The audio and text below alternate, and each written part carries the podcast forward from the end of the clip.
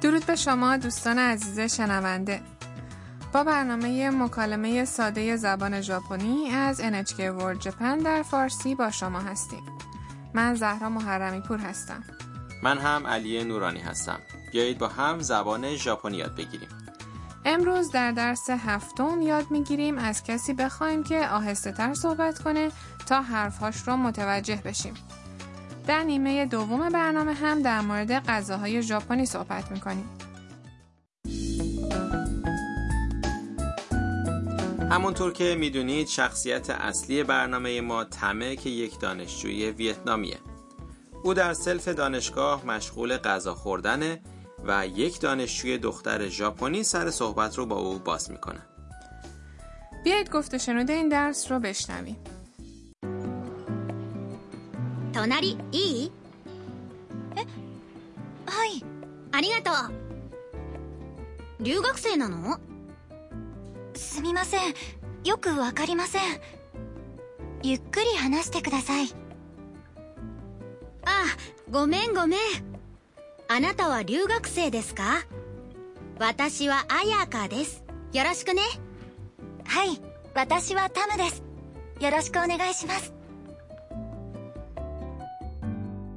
حالا جمله به جمله جلو میریم آیاکا به تم میگه 隣いい میتونم کنارت بشینم؟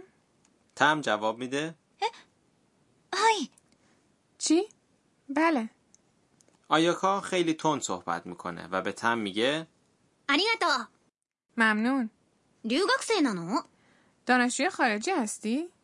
تم گیج شده و میگه すみません ببخشید よくわかりません درست متوجه نشدم ゆっくり話してください لطفا آهسته صحبت کنید آیاکا جواب میده あごめんごめん آهان ببخشید ببخشید بعد کمی آهسته تر صحبت میکنه あなたは留学生ですか شما دانشجوی خارجی هستید؟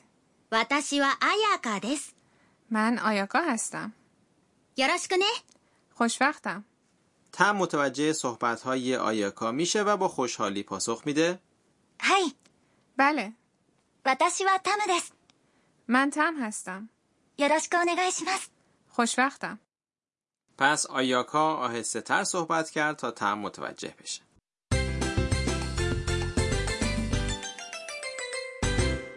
جمله کلیدی امروز هست لطفا آهسته صحبت کنید ゆっくり話してください اگر این جمله رو به خاطر بسپرید هر زمان که متوجه صحبت های طرف مقابلتون نشدید میتونید از او بخواید که آهسته تر صحبت کنه. بیاید معنی این جمله رو با هم مرور کنیم. ゆっくり یعنی آهسته 話してください یعنی لطفا صحبت کنید. به نکته امروز میرسیم. برای اینکه از کسی بخوایم کاری رو برامون انجام بده از فرم طی فعل استفاده میکنیم و به این فرم کوداسای رو اضافه میکنیم. فرم ت فعل بله فرم ت حالتی از صرف فعله که به ت یا د ختم میشه مثلا فرم ت فعل 話す به معنی صحبت کردن میشه 話して پس هاناسو شد هاناشته برای اینکه بگیم لطفا صحبت بکنید باید اول بگیم هاناشته و بعد کوداسای رو به اون اضافه کنیم و بگیم هاناشته کوداسای بله درسته برای اینکه بیشتر در مورد فرم ت فعل یاد بگیرید به صفحه برنامه ما در وبسایت مراجعه کنید نشانی ما هست nhk.or.jp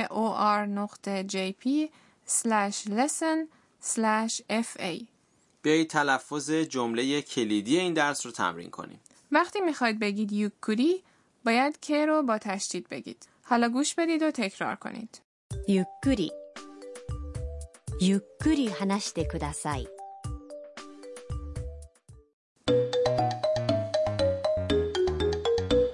در اینجا یک عبارت دیگر رو به شما معرفی میکنیم که زمانی که متوجه صحبت های طرف مقابل نشدید میتونید از اون استفاده کنید すみませんもう一度言ってくださいあはい حالا معنی این مکالمه رو با هم مرور میکنیم すみません ببخشید もう一度言ってください لطفا یک بار دیگه بگید もう一度 یعنی یک بار دیگه 言ってください فرم طی فعل 言う به معنی گفتن یعنی 言って هست که به اون ください اضافه شده あ、はい。 آهان باشه حالا گوش بدید و تکرار کنید 言ってくださいもう一度言ってくださいすみませんもう一度言ってください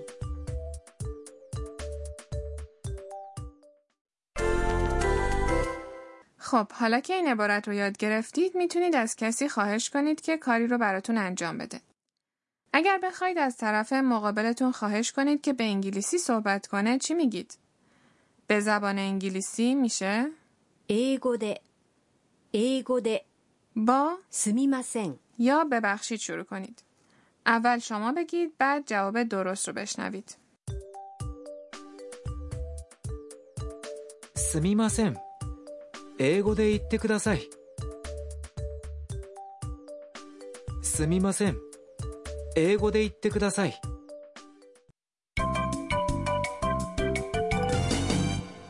به قسمت بیشتر بدانیم امروز میرسیم.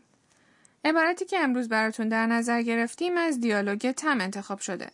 سعی کنید این عبارت رو به همین شکل به خاطر بسپرید. すみません。よくわかりません。 واژه すみません یعنی ببخشید.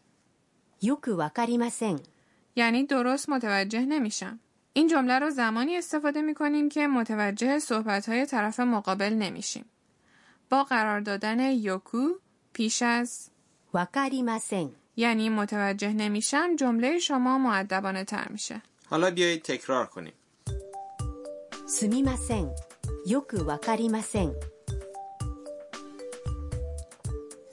بیاید یک بار دیگه گفت و شنود امروز رو بشنویم.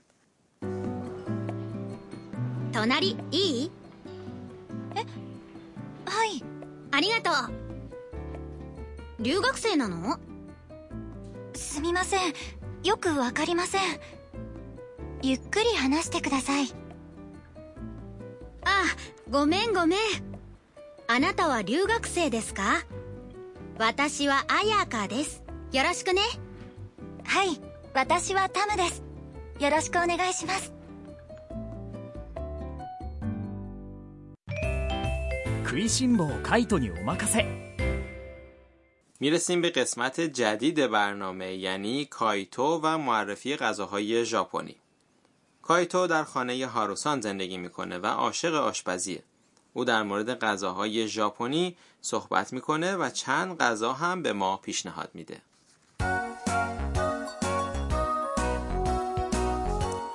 محل گفت و شنود امروز ما سلف دانشگاه بود اما وقتی میگیم غذای ژاپنی چه جور غذاهایی به ذهن شما میرسن خب سوشی اولین غذاییه که به ذهن من میاد.